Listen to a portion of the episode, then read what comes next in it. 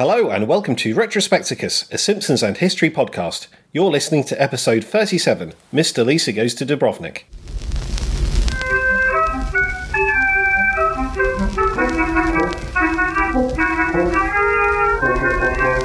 Hey, hey, listeners! I'm Gareth Hirons, And I'm Tom Williamson. and welcome to Retrospecticus, The Simpsons and Modern History Together at Last. In each edition, we'll discuss an episode of The Simpsons and a major historical happening from the time the episode first aired in the US.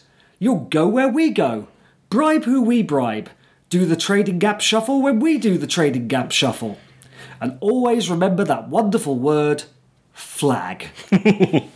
Today I'll be talking about Season 3, Episode 2 Mr. Lisa Goes to Washington. That first aired in the US on September the 26th, 1991. And I'm going to be telling the story of the Siege of Dubrovnik, a major event in the Croatian War of Independence, part of the wider events of the breakup of the former Yugoslavia. The siege started on October the 1st, 1991, about a week after Mr. Lisa Goes to Washington first aired. If you'd like to give us the Spanish exposition, you can tweet us at underscore retrospecticus. Don't forget the underscore because we certainly can't. Or send us an email to podcast at retrospecticus.org. So, this aired on September the 26th, 1991. But Gareth, I hear you ask, what was number one in the UK singles chart that week? Is well, Is it still Bryan Adams? yeah, it's not much of a spoiler, really, is it? Um, for our third consecutive episode. That's ridiculous. Spanning two seasons, it's Mr. Adams again. It appears he was almost a moral guardian at number one, holding back a tide of filth. because at number two this week, replacing I'm Too Sexy, is Let's Talk About Sex oh, yes. by Salt-N-Pepa. A band that comprised Salt, Pepa, seriously, those are the stage names of Cheryl James and Sandra Denton, respectively, and DJ Spinderella, which I think is a fantastic DJ name. Uh, they were hugely popular and broke a fair few barriers for women in rap, including being the first such act to go gold and platinum with their million selling debut album Hot, Cool, and Vicious. The band were originally called Super Nature until a mix up with their song The Showstopper, which featured a line about being the Salt-N-Pepa MCs, led to a hasty name change when people started requesting that song by Salt-N-Pepa. Ah. They were arguably bigger in the UK than the US, with Push It. Oh, God, that's a good song. that is, as the children say, a banger. Uh, and Twist and Shout and Do You Want Me, all having gone top five before this was released. I just realised I actually really quite like Salt-N-Pepa. Yeah, Yeah. yeah.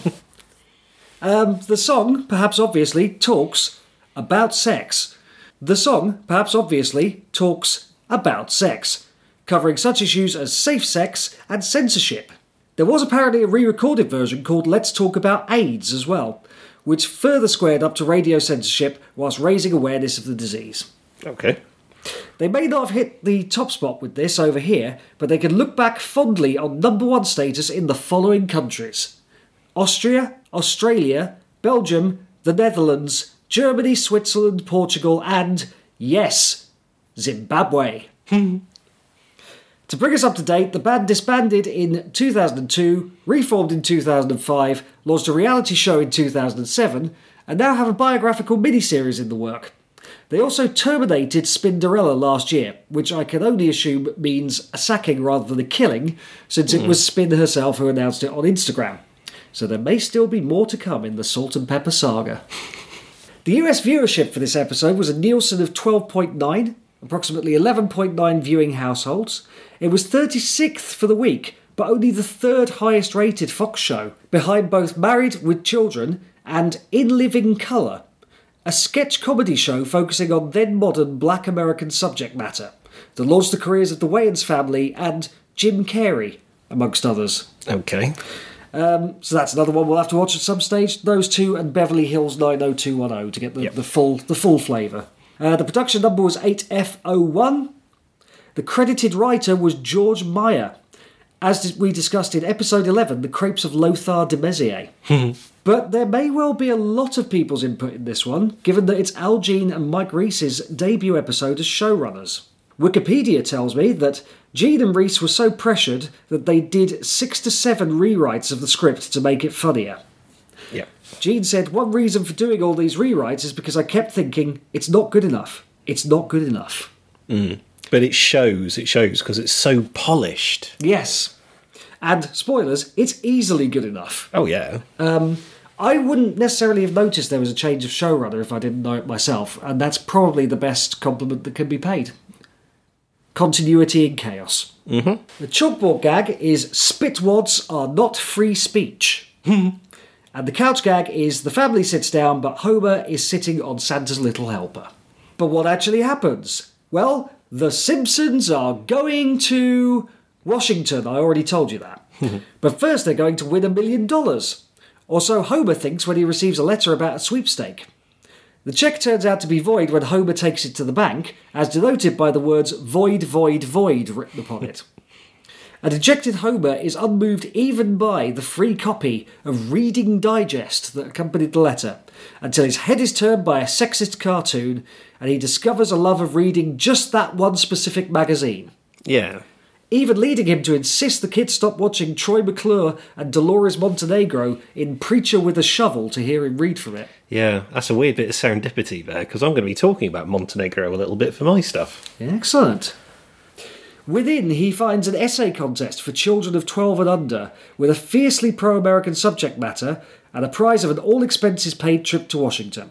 Bart is happy to let Lisa take this one as he's frankly got no chance or motivation. After a hackneyed false start involving Benjamin Franklin, she takes a bike ride for inspiration and sees a majestic bald eagle, thus fully inspiring her essay, The Roots of Freedom. Homer and Lisa arrive at the Veterans of Popular Wars Hall for the contest.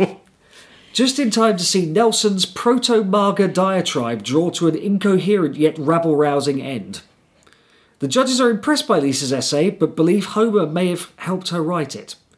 After speaking to him for 20 seconds, they not only realise that could not have been the case, but award her extra points for having to cope with Homer as a father. And she wins. Aboard the plane, Homer freeloads and annoys, then nearly crashes the plane with his Father Dougal esque antics in the cockpit. They are chauffeured to their home away from home, the Watergate Hotel, which to television writers is the only hotel in Washington. they pass and boo the IRS building, and on arrival, Homer is gripped by the modern conveniences. Alright, just the shoehorn then, which he describes as like being in the movies. The next day, we're introduced to Faith Crowley, Reading Digest's patriotism editor, to whom Homer enthuses about their Increase Your Word Power section, which he finds really, really, really good. Yeah. Homer's got no perspicacity there at all. No, but he will be getting some. and Lisa believes she has found kindred spirits in her competitors.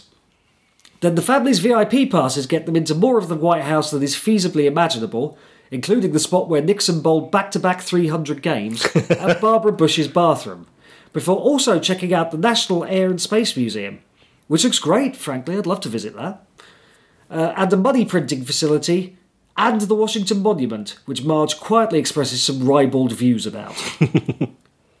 Lisa is then taken for a photo opportunity with Congressman Bob Arnold, who, unbeknownst to her, has agreed to a clandestine meeting with a lobbyist who wants to cut down Springfield National Forest and is willing to bribe to get his way. For now, though, he's making nice for the cameras. But the very next day, Lisa spies him make the exchange at the Winifred Beecher Howe Memorial and destroys her essay in disgust. She heads to the Lincoln Memorial for inspiration, but finding it overcrowded, goes instead to the Jefferson Memorial, where his ghost gives out at her over his frustrations at being second choice. Bereft of faith in the system, she sets out to write a tell all essay for the competition. After a satirical musician, apparently based on a similar fellow in real life named Mark Russell, does a song about the deficit and later another about the trading gap, Lisa takes the stage and delivers her new essay, Cesspool on the Potomac, a stinging critique of the workings of government that calls out Bob Arnold by name. This does not go unnoticed in America's super efficient government, and within four hours, Arnold has been expelled and become a born again Christian, and all of that has been published in a newspaper that the family stumble across, restoring Lisa's faith in the system. It is sadly too late for her to rescind Cesspool, which does not go down well against the more patriotic opposition in Bubble On O Melting Pot, Lift High Your Lamp Green Lady, or eventual winner USA A-OK, whose writer praises Lisa for reminding us all that the price of freedom is eternal vigilance. Oh, and Bart catapults that annoying Mark Russell guy to leave the audience happy. so, yeah, good stuff. That was brilliant. Uh, it's if you told me that this show was show run by different people to all the ones before, I would have believed you because it's it's very very political. This one, without being preachy, hmm. And they were they were just able to distill so much into so little. I mean, my favourite little thing is the fact that the hall is called Veterans of Popular Wars because honestly, that says so much about how Americans treat their veterans. Have you've ever seen Born on the Fourth of July? You know, if you fought in the Vietnam War, they don't want to hear about it. You fought in the Second World War, yeah, tell us everything, Grandad. So, would you like to hear about some character debuts, Tom? Yes. Barbara Bush. Bear with me because it's slim pickings this week. Uh, I know we've spoken of her husband's involvement in the Simpsons story, but I forget if I've mentioned Barbara, uh, so we'll do that quickly, as she actually spoke out about the Simpsons before George Bush's aforementioned speech. Mrs. Bush, Mrs. H.W. Bush, maybe, for clarity. Uh, anyway, uh, she called The Simpsons the dumbest thing I've ever seen back in 1990. And in response, Marge Simpson wrote her a letter dated September 28, 1990, beginning Dear First Lady, I recently read your criticism of my family. I was deeply hurt. She goes on to say that she teaches her children always to give people the benefit of the doubt, and that she believes the two of them have a lot in common. Quote, each of us living our lives to serve an exceptional man. Barbara actually replied in writing to Marge Simpson mm-hmm. at the Fox Studios, and here is her letter in full. How kind of you to write. I'm glad you spoke your mind. I foolishly believed you didn't have one. I am looking at a picture of you depicted on a plastic cup with your blue hair filled with pink birds peeking out all over. As an aside, I believe that might have been a promotional cup for Call of the Simpsons. Evidently, you and your family, Lisa, Homer, Bart, and Maggie, are camping out. It is a nice family scene. Clearly, you are setting a good example for the rest of the country. Please forgive a loose tongue. Warmly, Barbara Bush. No, that's sweet. Barbara will be seen in The Simpsons again in the legendary installment that is Season 7, Episode 13, Two Bad Neighbours, in which she is depicted as personable and friendly and forms a friendship with Marge. I would speculate that her letter had more than a little to do with that characterisation. Yeah. and we also see Bob Arnold, the congressman, and by the end of the episode, the former congressman, for the state that Springfield is in. We know that he becomes a born again Christian by the end of the episode, but I can't find any reference to him appearing again. Now, I'd always thought he was the politician who caused Congress to vote against the plan to evacuate Springfield in Season 6, Episode 14, Bart's Comet. Oh yes, by attaching a rider for funding the perverted arts. Yes. Ah, yeah, he does look like him, doesn't he? I mean, the research I've done suggests not. There are people out there a lot more dedicated to tracking this kind of thing than me, let's face it, and no one has said that's the case. But a little part of me will always believe it was. Mm-hmm. So, did you know? You probably knew this one. Indeed, probably everyone did. Reading Digest is the Springfield version of Reader's Digest Yeah. a long running American general interest magazine.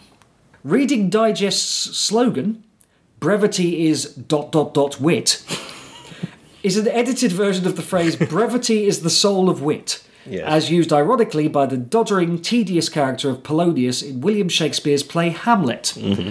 as later portrayed by Chief Wiggum in the Hamlet aping segment Do the Bard Man.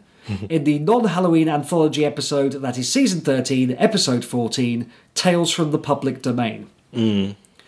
The judging panel is made up of former Redskins great Alonzo Flowers, perennial third party candidate Wilson Defarge, Senate page Brad Fletcher, skincare consultant Rowena, and wealthy gadabout Chilton Gaines. Yep. I believe all of these people are fictional. I only wanted to mention it because I often describe myself as a wealthy gadabout since I have no marketable skills or achievements with which to associate myself. and that is Mr. Lisa going to Washington and coming back again. Awesome. So, where are we heading next, Tom? Right, we're off to Dubrovnik. Ah, I'll Yep. pack my jumper? Uh, cravat, maybe. Ah, okay. Okay, so Dubrovnik, the pearl of the Adriatic, a city on Croatia's Dalmatian coast. The old town is absolutely spectacularly, stunningly beautiful. I've been there twice. So parts of it date back to the Republic of Ragusa, which dates from the 7th century. Napoleon built a fort there, it's called Fort Imperial, and it became a UNESCO World Heritage Site in 1979. On October 1st, 1991, just five days after Mr. Lisa Goes to Washington first aired, tragedy struck the city when the forces of the Yugoslav People's Army laid siege to it, beginning the Siege of Dubrovnik. The siege would last for nearly eight months, causing the deaths of dozens on both sides. The events were part of the Croatian War of Independence, part of the breakup of the former Yugoslavia. And I haven't really talked much about the former Yugoslavia yet, which is a bit odd given how much it dominates the history of the 90s and noughties, with notable events being, of course, the Bosnian War and the Kosovo War. So for this episode, I thought I'd take a look at the geography and history of the former Yugoslavia, with a focus on Croatia and Dubrovnik in particular, all the way up to the siege, We'll certainly be revisiting the topic later, so I'll be saving most of the breakup of the former Yugoslavia till then. So, the geography. Let's start with the country that was to the west of Yugoslavia, that being Italy. And we all know where Italy is. It's the boot shaped country at the bottom of Central Europe. The east coast of Italy is on the Adriatic Sea. At the northeast of Italy, it shares a border with the first of the former Yugoslav republics, Slovenia, Slovenia, whose capital city is the very easy to pronounce Ljubljana, was the northernmost of the former Yugoslav republics. It also shares a northern border with Austria and Hungary, and a southern border with Croatia. Now, Croatia has a very odd shape. So it forms a crescent, with the northern part of it running along the border with Hungary before stopping at Vojvodina, now part of Serbia. And I said Vojvodina first time, so I'm very happy with that. The western part of Croatia runs along the Adriatic coast and includes hundreds of small islands. Just before you reach the end of the Croatia coastline, you reach the city of Dubrovnik. So you have this very weird situation where a major, major city of Croatia is a long, long way from where the capital is. Long, long way from Zagreb. Okay, that is some interesting geography. It's it honestly, it's really weird. So yeah, Croatia completely envelops the western and northern border of Bosnia Herzegovina, whose capital is Sarajevo.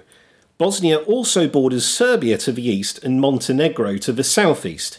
It has a tiny sliver of the Adriatic coast around the town of Neum, with the border being just 12 miles wide. Once you've driven for the 12 miles through Bosnia from Croatia, you get to Montenegro, the smallest of the former Yugoslav states, but it does have the most extravagant flag with its capital of Podgorica.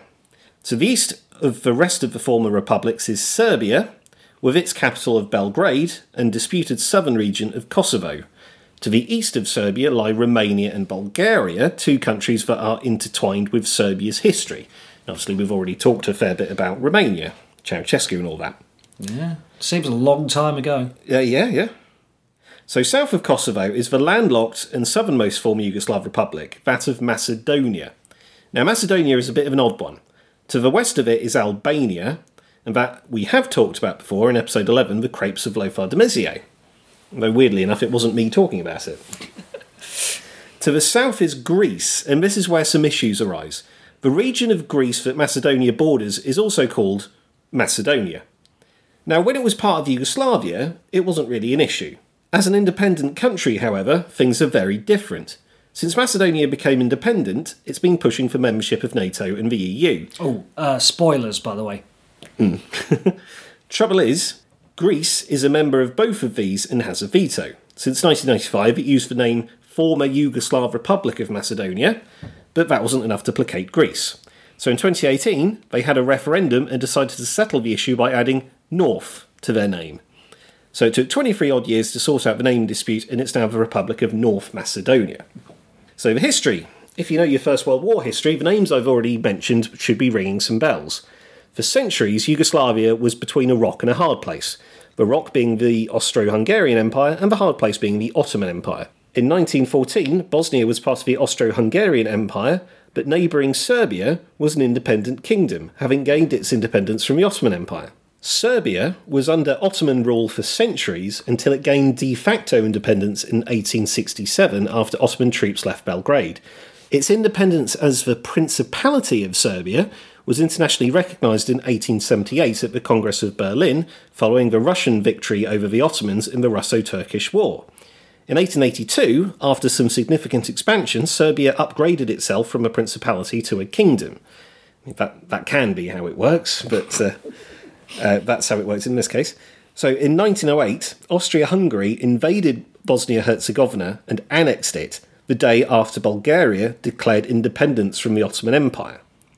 This enraged neighbouring Serbia, and the resentment of it laid the foundations for the First World War. A few years later, on that fateful day of June 28, 1914, Archduke Franz Ferdinand, the next in line to the Austro Hungarian throne, visited Sarajevo with his wife Sophie, and they were both assassinated by Gavrilo Princip. This set off a chain of events which triggered the First World War, which was a total disaster for Serbia. The country was invaded by Austro Hungary, Germany, and Bulgaria, and 135,000 Serbian troops were evacuated to the Greek island of Crete. At the end of the First World War, the Austro Hungarian, Russian, and Ottoman empires were dissolved, and for the first time in a very long time, the Balkans had no major powers on their doorstep. The former occupied territories got together and formed the catchily titled Kingdom of Serbs, Croats, and Slovenes. Yeah, that trips off the tongue. Yeah, yeah. With Peter I of Serbia becoming the monarch of the unified country, ruling from Belgrade. Later, the country renamed itself to the Kingdom of Yugoslavia. The name Yugoslav translates to Southern Slav, as the region is populated by Slavic peoples in the south, basically.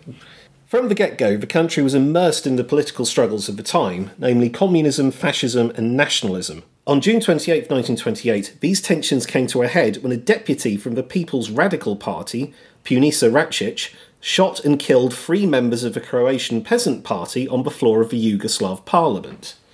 I mean, we're all used to parliamentary debates getting a bit heated, but this guy actually shot some, uh, you know, the equivalent of MPs. That's uh, that's Central American stuff right there. Yeah, pretty much. The king at the time, Alexander I, responded to the killings by suspending the constitution and assuming dictatorial powers. And this is also when he renamed the country Yugoslavia.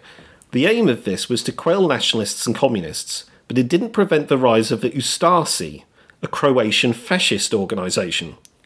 The Ustasi played a role in the assassination of Alexander I, who was shot by a marksman while visiting Paris in 1934.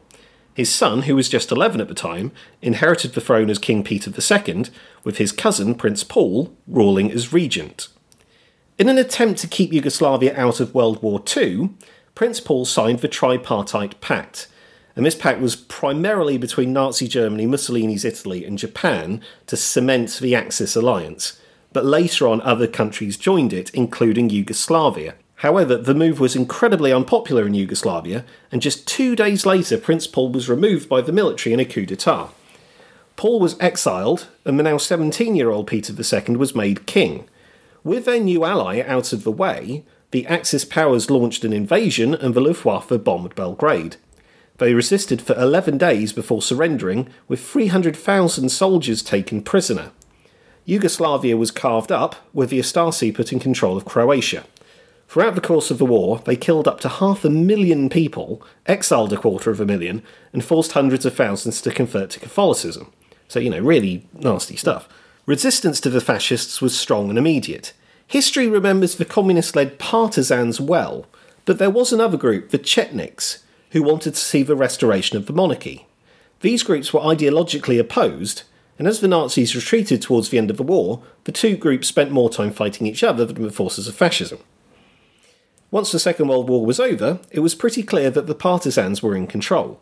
They numbered around 800,000 and were led by one Marshal Josip Broz Tito. Ah ha ha! Haven't talked about Tito yet, but uh, he's a very, very important character. So Tito was a real strongman, and he would go on to dominate Yugoslav politics for the next 35 years. And the fact that Stalin and Tito didn't get on is well documented, but I thought it would be a good idea to see why. At the end of the Second World War, everyone was exhausted, millions were dead, including around a million Yugoslavs, roughly one fifteenth of the population. However, with Tito's partisans in control, they had a certain momentum to them. Tito wanted to capitalise on that and team up with other newly communist countries in the region and intervene in the Greek Civil War, which at the time was raging between the Kingdom of Greece and the Greek Communist Party. So, you know, very similar to what was going on in Yugoslavia. However, Stalin, not wanting to clash with the rest of the Allies, overruled him. Tito also wanted to take the city of Trieste, at the time in northeast Italy, even going so far as to attack American aircraft. Yugoslavia was part of Cominform, the international communist organisation. Stalin was planning to haul Tito over the coals at the Cominform meeting of 1949, but Tito never showed up, causing Yugoslavia's expulsion. And I saw a great meme on Mostly from Sugar Packets about this. If you haven't checked out Mostly from Sugar Packets, you really should because it's it's Simpsons memes about history. It's brilliant. And someone did one of Stalin uh, beating the counter of a snack van, you know, the one that's out, outside the, the protest outside the nuclear p- plant. And he's going, Where's Marshal Tito? Where's Marshal Tito? It's genius. So, this scuffle between Tito and Stalin even put the nations on the brink of war. Stalin believed that once it was obvious that Tito didn't have his support, his regime would collapse, with Stalin quoted as saying, I will shake my little finger and there will be no more Tito. Ooh. However, this collapse didn't come, so Stalin resorted to trying to get Tito assassinated. This led to possibly. With a shake of his little finger? Uh, no. But this led to possibly the greatest piece of correspondence between two world leaders, with Tito writing to Stalin Stop sending people to kill me! We've already captured five of them, one of them with a bomb and another with a rifle. If you don't stop sending killers, I'll send one to Moscow and I won't have to send a second. Now that is some that is some comedy timing, that's some sass. I think it might have been spiced up a little bit in interpretation, but uh, I, I still think it's great. Hello, Stalin. You are a stupid head. Is that you, Tito? So, of course, Tito never needed to send an assassin to Moscow as Stalin died in 1953, leaving Tito to practice his own version of communism in Yugoslavia. In the years after Stalin's death, Tito did a pretty good job of playing the West and East off against each other, receiving financial aid from both the Soviet Union and the USA via the Economic Cooperative Administration, the same government body that oversaw the Marshall Plan. And he was also a big player in what was known as the non aligned movement. So there's this idea that you had to either be with the Soviet Union or the USA in the years after World War II. And he had this idea of you can have a third way, you can be non aligned. And he was, he was pretty much a leader of that movement. There's a great uh, a great song by uh, Pere Ubu called Non-Alignment Pact, which is, is possibly one of my favourite um, favourite songs ever. Um, it kind of um, kind of compares signing a non-alignment pact to a romantic relationship.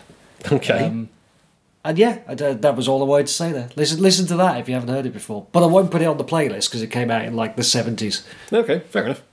So, in a way, Yugoslavia was a bit like a miniature Soviet Union. It was made up of several constituent republics, all consisting of various nationalities, ethnicities, and religions. Tito held everything together by allowing each republic a certain degree of autonomy, combined with a fair bit of good old fashioned political repression.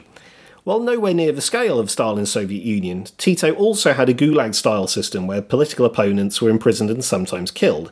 The Croatian island of Goli Otok was used as a labour camp for this purpose.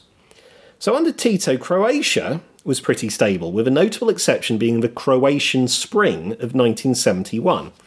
In the years preceding it, a movement had built up around Zagreb consisting of intellectuals who wanted to preserve and promote the Croatian language. This movement morphed into one that was also concerned with the political and economic situation in general. It came to a head in 1971, and the Yugoslav authorities arrested thousands, including the future Croatian president Franjo Tudman. However, shortly after, in 1974, Tito authorised a new federal constitution, which gave Croatia more autonomy within the Union and satisfied some of the demands of the protesters.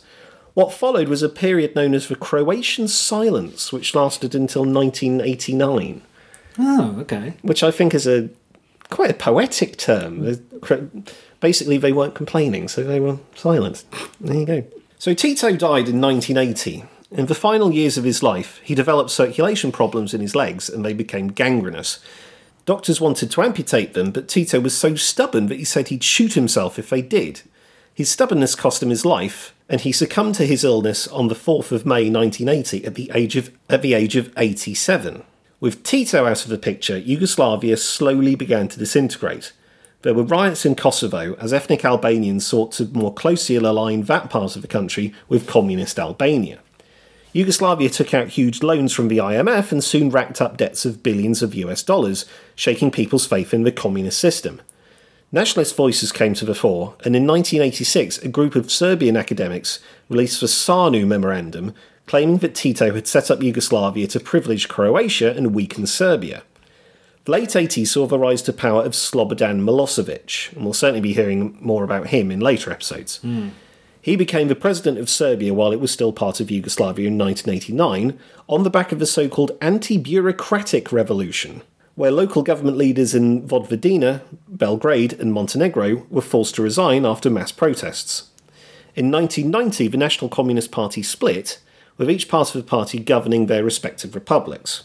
At an extraordinary congress of Yugoslav leaders in 1990, the leaders were split over the state of the Union. Slovenia and Croatia wanted independence, while Milosevic and other Serb leaders wanted the internal borders of Yugoslavia to be redrawn so that all the Serbs could live in one place. Shortly afterwards, the first multi party elections were held in Croatia. They resulted in victory for Franjo Tudjman's nationalist HDZ party, further adding to the civilian unrest. I have to say HD, I can't say HDZ. It just sounds wrong. Dick, you, you go for it. You know, we have American listeners. I'm sure. I'm sure. Yeah, the Brits it's- it's- will forgive just- this one. It's just Z is very British. Yeah. And, it, and it's a Croatian. I can't say. Uh, anyway. No, go go for it. Go for Yeah. it. Lord knows we, we've had so many s sounds already in this. Yeah. You know, and and you guys won't be able to hear this, but the amount of times Tom has had to edit me suffering succotashing my Mm, way through this, you, you're just gonna have to live with it. All right, you will live with it this once. Okay. So, tensions between Serbs and Croats came to a head on May 13th, 1990, when a football match in Zagreb between Belgrade's, here we go, Crvena Zvezda, honestly, C R V E N A, and Z V E Z D A. I wouldn't even have tried it. Crvena Zvezda? Anyone speaks Serbian, please let me know if I've got that right. And Dinamo Zagreb, Oh, there we go. I know those. Yeah, yeah, know that one. So that match had to be abandoned due to fighting between the fans. The HDZ party continued to make changes to the country, dropping the socialist part of the country's name and making moves towards independence. In response, the Serbs in the Croatian parliament boycotted it, and Serbian paramilitaries, largely in the east of Croatia, took over large areas, set up roadblocks, and declared the independence of a series of Serbian oblasts. Like in Russia, they have oblasts. They got together to form Serbian Krajina in what was known as the Log Revolution because they cut down trees to make the roadblocks. Okay. Croatia held an independence referendum in May 1991, which unsurprisingly the Serbs boycotted. Over 90% voted for independence, and on June 25, 1991, Croatia declared itself independent from Yugoslavia the same day as Slovenia declared its independence. The two countries were told by the EEC that they would not recognise their independence for fear of civil war. To try and ease the tension, Croatia and Slovenia announced a three month moratorium of their independence declarations, essentially suspending them. A day before the moratorium was due to expire, the Yugoslav Air Force, now pretty much run by Slobodan Milosevic's Serbia, decided to launch an airstrike against a Croatian parliament building. By this point, the Croatian War of Independence was well and truly on, if it wasn't on before. The UN tried to calm things with an arms embargo, which somewhat hampered the creation of the Croatian army. The conflicts in the former Yugoslavia gave us one of the ugliest terms of the late 20th century ethnic cleansing. So, following the end of the moratorium, Serbs in Krajina committed various atrocities against Croats, expelling many thousands. The Yugoslav army put a plan in place to take Dubrovnik, eliminating any potential Croatian threat to Bosnia Herzegovina and Montenegro. Remember, Croatia is a very weird shape, and due to the way Croatia sort of snakes along the Adriatic coast, Dubrovnik is much closer to Bosnia and Montenegro than it is to the capital Zagreb. On October 1st, 1991, just five days after Mr. Lisa Goes to Washington first aired, the Yugoslav army's siege of Dubrovnik began. The aim, like the aim of most sieges, was to pummel the city into submission until it eventually surrendered. The army started shelling the city, while the Air Force took out the electricity and water supplies. Two weeks into the conflict, the Croatians approached the Montenegrin government rather than the Yugoslav government in an attempt to stop the siege. So, this is important because the siege proceeded with Montenegro's permission, and the Croatians believed that they also had the power to call it off. Milosevic rebuked the Croatian offer on behalf of Montenegro, and Montenegro in turn therefore blamed Serbia for the attack. And that's what happened in later years when they were trying to work out who was to blame. On October 23rd, the artillery bombardment of the city stepped up, causing a protest from the USA the very next day. In November, the Yugoslav army allowed a large convoy of humanitarian aid into the harbour, probably because the convoy contained some very important delegates, including observers from the EEC.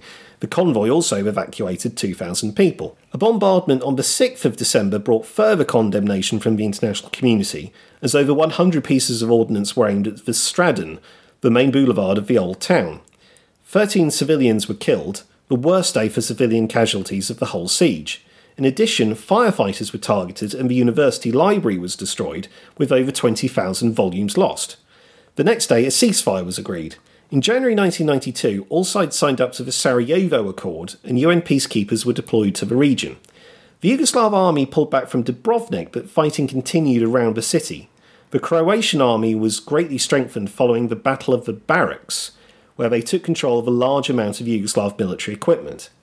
While fighting broke out in Bosnia following their independence referendum in 1992, the siege of Dubrovnik wasn't officially lifted until May 31st, 92, when the Croatian army removed the Yugoslav army from their positions around Dubrovnik, taking the city out of their artillery range and restoring its access to the Adriatic Highway, making the city once again accessible by road. Of course, the siege was very damaging, with estimates of the damages being around $300 million. The historic Old Town suffered badly, with over 50% of buildings being hit in some way, and seven Baroque palaces being totally destroyed.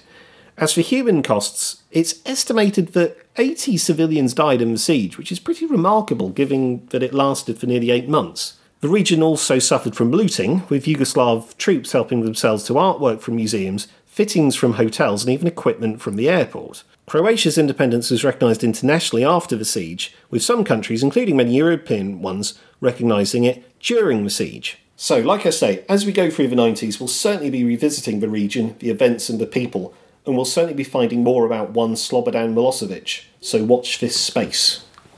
Excellent. It's just a really weird one to talk about near the because the siege of the Siege of Dubrovnik has a very definite start, but not such a definite end, because there was still fighting going on around the region in Bosnia. So it's quite hard to pin a date on exactly when everyone in it stopped. You, you can say when um, you can say when the Yugoslav army stopped bombing it, that that's about it. read an interesting book once about a um, uh, a journalist, uh, either British or American, who actually uh, sort of snuck his way into Dubrovnik during the, the siege. Oh, right. Uh, essentially to operate as a uh, an on the front lines journalist, and sort of got connected with a British paper in there and that kind of thing. But it was um, it was an interesting account of what it was like being there. I found the found the journalist himself to be a little bit self serving. Mm-hmm. Kind of like going, oh no, I was so traumatized by this thing that I deliberately ran towards. It's, yeah. Um, but you know, that that's just my opinion. So Mm-hmm. there we go. Obviously, I try and find something to do with uh, Tom's story from The Simpsons. Hmm. Um, I just looked up Croatia Simpsons, uh, and all I found was that it might have a curling team. uh, Winter Yeah. Olympics one that we were talking about before. And funnily enough, I just want to mention this because it's something that both uh, both me and Tom had uh, assumed was the case, and found out was possibly not the case. Yeah, this is very controversial, what we're going to talk about. One of my absolute favourite one off characters from The Simpsons is Crazy Vaclav from Crazy Vaclav's House of Automobiles uh, in the episode Mr. Plow. Um, you remember his classic, Put it in H. Put it in H. So when he is. Uh, when he is introducing Homer to the, his car uh, that is from a country that no longer exists and goes 300 hectares on a single tank of kerosene, um, he goes, Take her for a test drive and you'll agree. And both me and Tom think the first word he says after that is Zagreb, yeah. uh, which would make sense if he's uh, if it's from a country that no longer exists, that it has a Croatian stroke Yugoslavian uh, tinge to it. We've looked this up on uh, Springfield Springfield, which is uh, our favourite of the script sites, and it just says speaking Slavic language. Yes, yes, it's meant to be unintelligible, but it clearly it, it's clearly not. He's clearly saying words, Yeah. but I don't think anyone is quite sure about what he says. Um, I've seen the car described because it's because it's got a little B on it, but it's a, that it's a British car that's well, it- it's a knockoff of a British car that would have been made somewhere in Eastern Europe. But Vaclav, the most famous Vaclav is Vaclav Havel, who's the former president of Czechoslovakia. Now, in 1991, when this went out, Czechoslovakia still existed, but it wasn't that far uh, from the Velvet Divorce, where the Czech Republic and the Slovak Republic split up. Okay. So Mr. Plow probably would have got out in late 92. Are we still in the right? oh, oh no, no, area there? No, Mr. Plow is. Oh, what season's Mr. Plow? Season 4, episode 9. Okay, But I don't have the date in front of me. okay. So that ooh, that that might have been just on the cusp then of when Czechoslovakia split up. This is very interesting. It was. I, I've just had to look this up live. This is an exclusive for you listeners. Uh, me actually doing something. Uh, November the 19th, 1992, November with nineteenth. Mr. Plow. Hang on, because it because it because it's further complicated by sports. I'm going to have to look up when Czechoslovakia split up. okay, so Czechoslovakia split up on the first of January 1993. Oh, so actually, yeah, Mr. Plow, and definitely would have been written and put together well before that. Yeah, Okay. yeah. So So after all that, we're actually none the wiser. Well, the the Velvet Divorce was very much planned, and it was called the Velvet Divorce because it was so uh, cordial. You know, there was no civil war or anything. It was just the two countries decided, hey, let's be separate countries. So it would have been announced probably roughly when Mr. Plow was broadcast. Okay. So they were probably very, very much on the ball and thinking, hey, Czechoslovakia is going to split up. Let's have a uh, one off character who is named after the president of this country and let's have him make reference to the country not existing. All makes sense, I reckon. I'd certainly like to believe that was the case. So you know what? I'm going to. Yeah, yeah. So that has dispelled a myth for me because I thought he was Croatian because he was saying Zagreb. Just that little bit of research, I now believe he was meant to be from the Czech Republic. Is this not Simpsons fandom in, in microcosm? Essentially, are we are we not fantastic examples here of Yeah. looking at a character that appears for maybe twenty five seconds at the most? Yes. and and picking over every tiny iota of that uh, appearance. Hang on a minute. Do, do, do we know who voiced him? I'm gonna guess Harry Shearer. Oh, oh, he's voiced by Hank Azaria. So, Hank Azaria, yeah, I should have guessed that really, but I did not. So there we go. okay. So, next question Is Hank Azaria on Twitter? Almost certainly. Yes, he is. So, next thing to do uh, tweet at him from the Retrospecticus account. Now, we, now, we do have a half decent record because Yeardley Smith has replied to us. So, we will see if Hank Azaria replies to us. Excellent. That'll be something for the next episode. And if he does, even if it is just to say a wizard did it, you will you will hear it here. Well, I would say first, but you'll hear it on the Twitter first. Yeah. So there we go. Absolutely. So you've seen, you've heard some live research and some live tweeting and some, and far too much live waffling. So I think we'd better, we better wrap this one up. Yeah, that's definitely what the kids call live tweeting. It's, uh, yeah, I, I've heard that one. Um, so don't forget, you can find us. Uh, don't forget, Hank. Uh, you can find us at retrospecticus.org and on Spotify, Apple Podcasts, and Stitcher. And you can follow us on Twitter at underscore retrospecticus. Email us at podcast at retrospecticus.org and check out our 90s playlist on Spotify. I should really tweet out the link to that again. If you like what we're doing, please leave us a preferably five star review any way you possibly can. Thanks for listening. Cheers, everyone. Bye. Bye.